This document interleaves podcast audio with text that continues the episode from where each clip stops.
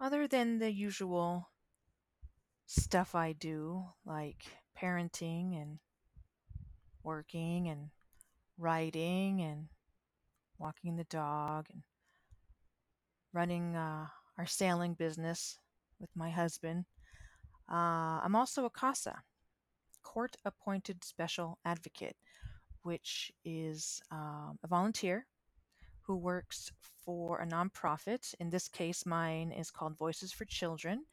And um, I work with foster youth in that they need a consistent adult in their lives. So, foster youth um, experience a lot of trauma and grief uh, when sep- being separated from their home. Um, and then what follows is um, a lot of changes that are all out of their control, obviously, being children. Um, social workers, foster families, therapists, attorneys. Um, it all changes throughout the course of their typical 18 months in the foster care system. The goal, of course, is reunification, um, and that is the dream. Um, and sometimes it happens, and sometimes it doesn't. But a CASA is uh, not an employee, doesn't work for the county, and so as such, um, I can be that consistent adult in a child's life, uh, the one that doesn't change, the one that can keep showing up. So I um, see the foster child I work with every couple of weeks. Um, and we hang out and go to the park and goof around and stuff like that. Uh, the work I do as a CASA is confidential. I'm not allowed to discuss the case, even say the child's name or reveal where they live to my own family.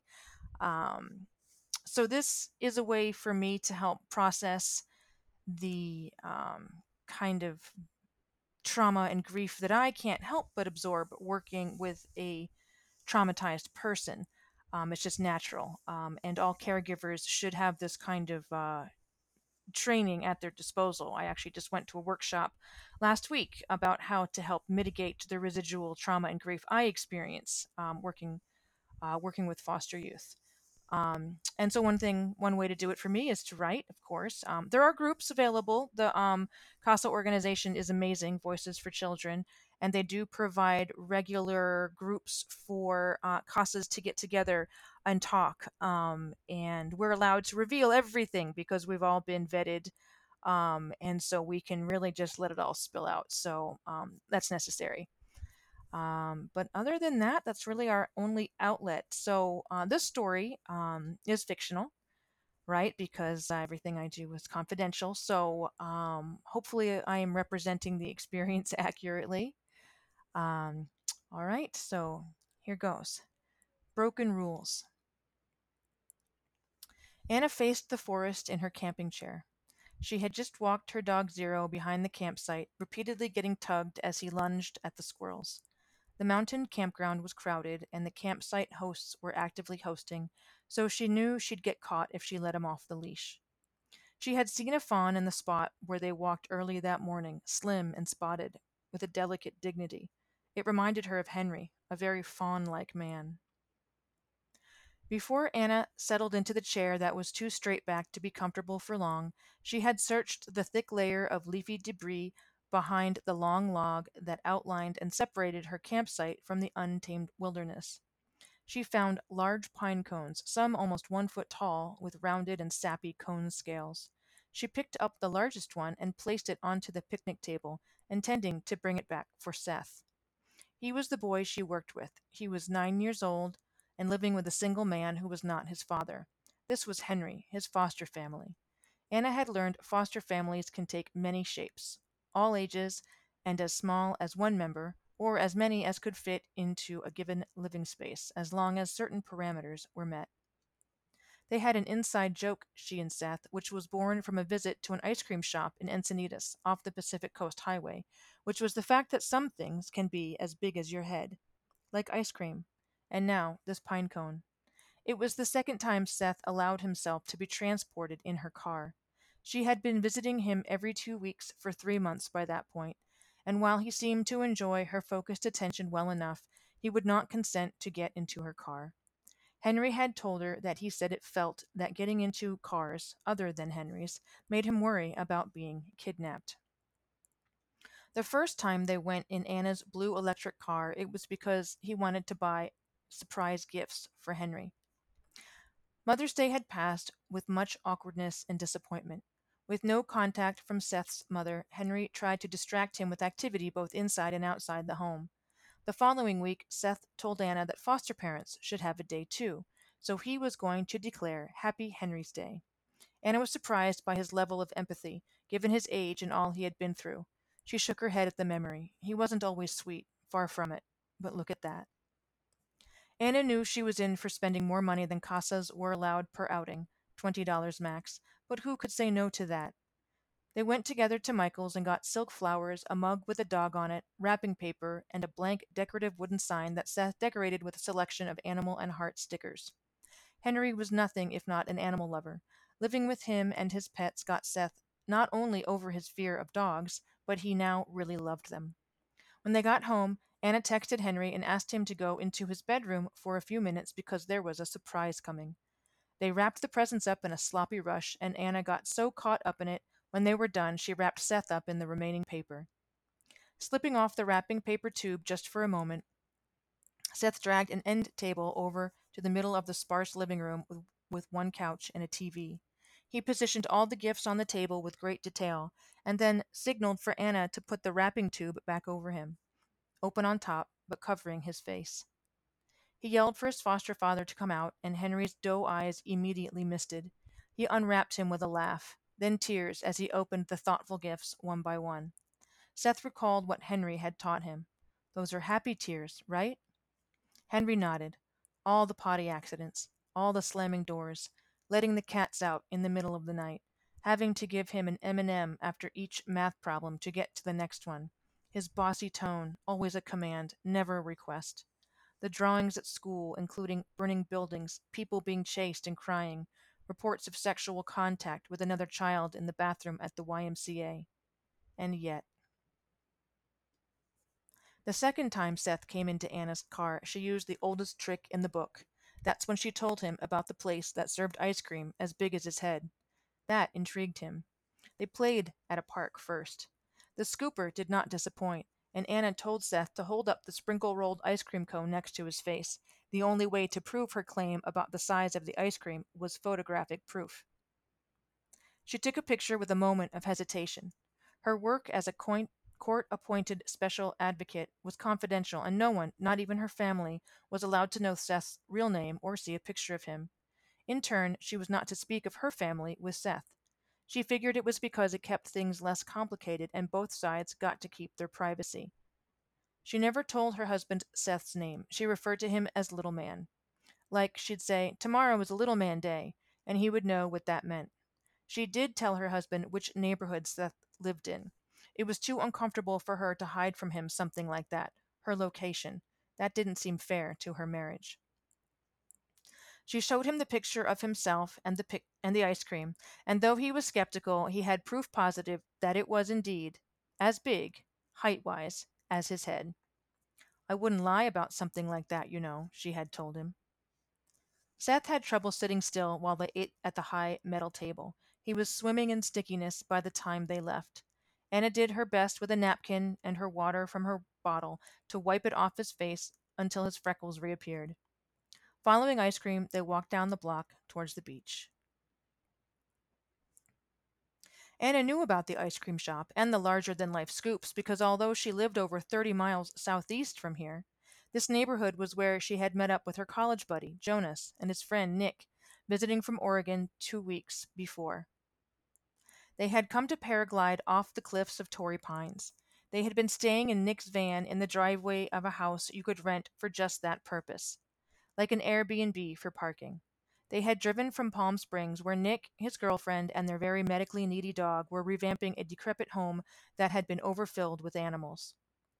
The walls were practically weeping with mildew, apparently. Jonas was along to help drive the coast and ultimately to paraglide.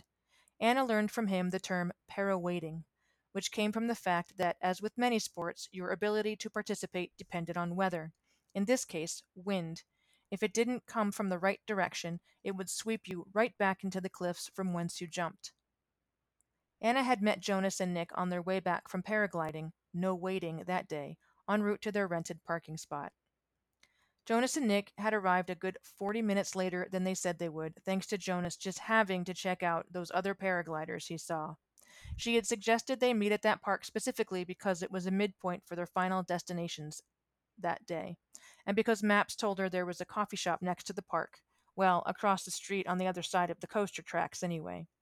The shop happened to be closed for the day by the time they arrived, but the handmade ice cream shop was open, and that made everything better, including her mood. It had been hot that day, and she did not enjoy waiting in the park for well over an hour. Anna and Jonas were friends from college 30 years ago, back when she had a floppy mohawk and Jonas was a raging, smoking drunk. They lived in the same boarding house near campus with the shared bathrooms. He shared her bed with her every night, but not for the typical reason. They were untethered from the only hitching post available in their young, as of yet unlived lives, their unrewarding families. Their need for spooning came from a more internal, private place.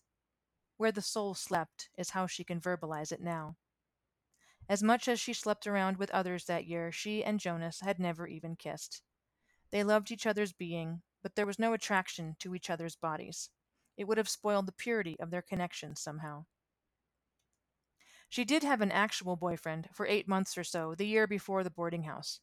It was with a local boy, Felix, who didn't attend college and never would. Felix worked at Mustard's Last Stand. She met his dreadlocked self at one of the ridiculously many parties hosted at the house she then lived in, with two girls from the same town in New Jersey and a girl from Texas. They had lived together in the dorms together, freshman year. Felix was sweet and in a band called the Acid Goats. She put on a hippie skirt and marched down to his place of employment the day after they met, asking him out, his logoed visor perched atop his dreadlocks. Flash forward the eight months. She had gone to college out of state and didn't want to go back home for the summer. So she moved in with him and his roommate, the Hayton Satan, but didn't know that she would be in an apartment building where the dust blew into her face as soon as she opened a car door and started unpacking boxes from the back of Felix's gremlin. When she couldn't get a job at the water park across the street, the only thing around, she started running out of money quickly. She didn't have a car. The Hayton Satan did not want her there and scowled at her every chance he got. When she asked for money for groceries she had hauled from the faraway grocery store in a shopping cart, he simply looked her in the eye and shook his head no.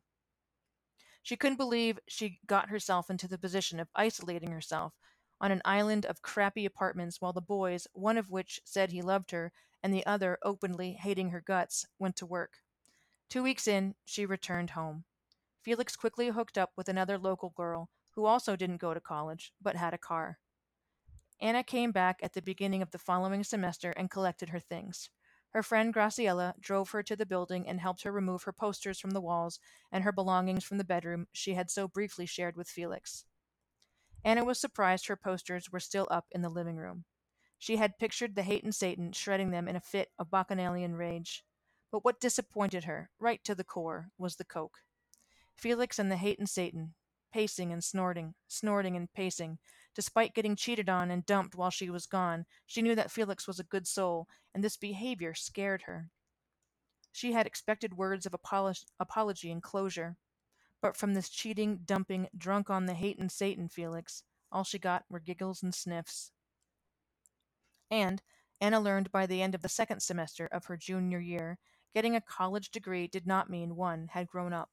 She had been so close, and felt nowhere near the goal. She freaked out, dropped out, and took a Greyhound to New York City. On that bus she saw her first tornado on the horizon in Kansas, a man sitting next to her who didn't speak to her, but whom she chose to share a table with at the diner when they stopped to eat, bought her dinner, without asking, because that would have meant talking, she assumed. Anna had tried so hard to play by the rules, but her ignorance and her own unresolved issues with her broken family had forced her hand. She had to start from scratch reinvent herself on her own terms. That following year was the hardest of her life and held the record for most regrets collected in 12 months of anyone, anywhere. But she did it. She grew up. Not up exactly, but she had laid the foundation for a fresh life crop. In the warm, sun speckled afternoon in the woods, Anna refilled her coffee and refocused her thoughts back to Seth. The rock garden was a block away from the ice cream shop, also discovered that day with Jonas and Nick. It was a colorful, colorful and dynamic collection of painted rocks clustered along short, winding paths. It was small, but you could spend a long time there. There were paint supplies and a few rocks off on the wall that lined the garden. Of course, she had Seth pick up a thin plastic paintbrush. Such a unique, rich experience for this traumatized kid to make art, to show yourself, be seen. Anna sighed at the memory. He put a blotch of watery red paint on his walk, on his rock. She didn't know what his idea was or if he even had one. He started writing a word. This was a kid who hadn't been to school very much despite his age. Maybe he had gone to first grade a few times, but then there was COVID, and he most likely didn't have Wi Fi or parents that could turn away from their own addictions to notice he was still supposed to be in school. All Anna knew was that there weren't enough school records to know what he was academically capable of. It was true he couldn't read or write, but he was coming along. No learning disabilities detected. She remembered peering at his slow, awkward attempt to paint letters on a rock despite not knowing quite how to form letters on a page. What a burgeoning moment! K, I, must be kiss, red lips. Anna confirmed with him. Kill? Yeah, that's blood. Oh, wow. That's something, all right. What would a trauma trained therapist do right now? Anna didn't want him to feel that what he did was wrong. In fact, he did everything right. He expressed himself. He got seen. Well, let me take a picture and then we can put it somewhere. Okay. They did so, but when Seth walked away to look for another rock to paint, Anna couldn't help but tuck it behind some other brighter ones, both in paint and message. A compulsion to protect a garden visitor who might be adversely affected by sudden violence in such an inspirational place. Seth, as Anna knew from Henry's day, was both sensitive and empathetic in between his episodes of manic boyness, Anna could sense that he could sense her unease. Yellow. I'll make a happy face. He was doing it for her. The watery paint and his unskilled hand made a splot. Her offer to help was rejected. He didn't have the patience to wait for it to dry to apply a face. Let's go, he said. Anna took a picture and let him place it where he wanted. When they arrived home, Anna showed Henry the pictures. Oh, Seth, the garden is a place of community. Why did you write this? Seth had an ongoing compulsion to make it seem like things weren't really what you thought. Like him saying he lived in Japan before he came to Henry's, insisting over and over to Anna that he was a vegetarian, saying that Johnny, his dad, who Seth later learned from court wasn't his dad at all, treated him well. That in this case, look, it doesn't say kill, it's missing an L. So, it was because he ran out of room that he didn't finish the word. He knew how to spell it all right. Anna didn't end up bringing the pine cone home. According to the piece of paper that was left on her picnic table while she was down in the valley hiking with Zero the following day, she wasn't allowed to collect from the forest. The piece of paper had a list of don'ts. Her don't was shown by an X next to the item on the list that referred to needing leashes to be six feet max at the campsite. Hers was double that, so Zero could be leashed and still play short game frisbee. He was a border collie, after all. She had rolled her eyes at being called out for a leash that was not regulation length. Please. That wasn't the whole reason she didn't bring the pine cone home. It was more because it was large and delicate. Indeed, the next day, her last full day at the park, while Anna did an early hike with Zero along the Tuolumne Sequoia Grove, also against regulation, no dogs allowed, hence the early hour, she came across two sequoia cones. They were so small and tightly closed, so different from the big, flaky scales of the pine cone from the previous day. These little cones had fallen on the paved section, and she almost stepped on them. She scooped them up before she could talk herself out of it one for Seth and one for Henry. They were both growing so much from their experience together. Anna and Henry always made time to chat out of earshot of Seth of after her visits, despite his attempted sneaks around the corner. Time on the tablet put an end to that. To download feelings, upload information. Anna felt like they were emotional detectives trying to puzzle together the best way to patch this soul's, this boy's soul back together. Anna also picked up a thick piece of bark from the ground in the same grove. She bought Seth a Pika plushie from the store, as well as a fidget spinner. When she saw him a week later, she brought him her gifts the small sequoia cone. Anything else? The big chunk of bark. He seemed momentarily intrigued. He let it drop onto the table with a clatter. The Pika. What is it? The fidget spinner. When he brought all the things into his room, he looked at her as he snuck the fidget spinner into his bin of toys, never to be seen again. She was glad she didn't bring home the large pine cone. Too much rejection, though she knew she shouldn't take it personally. Henry loved his sequoia cone, and when Anna told him it could only be opened by fire, Henry looked disappointed. Anna reminded him, maybe it's best not to plant a sequoia in a condominium garden. Two weeks later, Anna was back again. Seth loved to rearrange furniture. He wanted her to help him move his desk, bed, and shelves around. Before they got to work, he said, Look at my nature corner. And there they were the sequoia cone, the bark, plus other rocks he had found around the neighborhood a shell from one of the many sunset walks he and Henry took at the beach. Anna smiled and shook her head. She should have taken that delicate pine cone that was as big as his head. She had already proven that she was a rule breaker, dropping out of college, revealing her location, spending money she wasn't supposed to, illegal foraging. Oh, and that year of regrets, that first year in New York City. Stealing money from one employer, stealing clothes from another, not returning items from lost and found to people that asked for them, those regrets had helped shape her to learn what she didn't want to be, and the rule breaking well. Anything to help Seth, to plant a fresh life crop.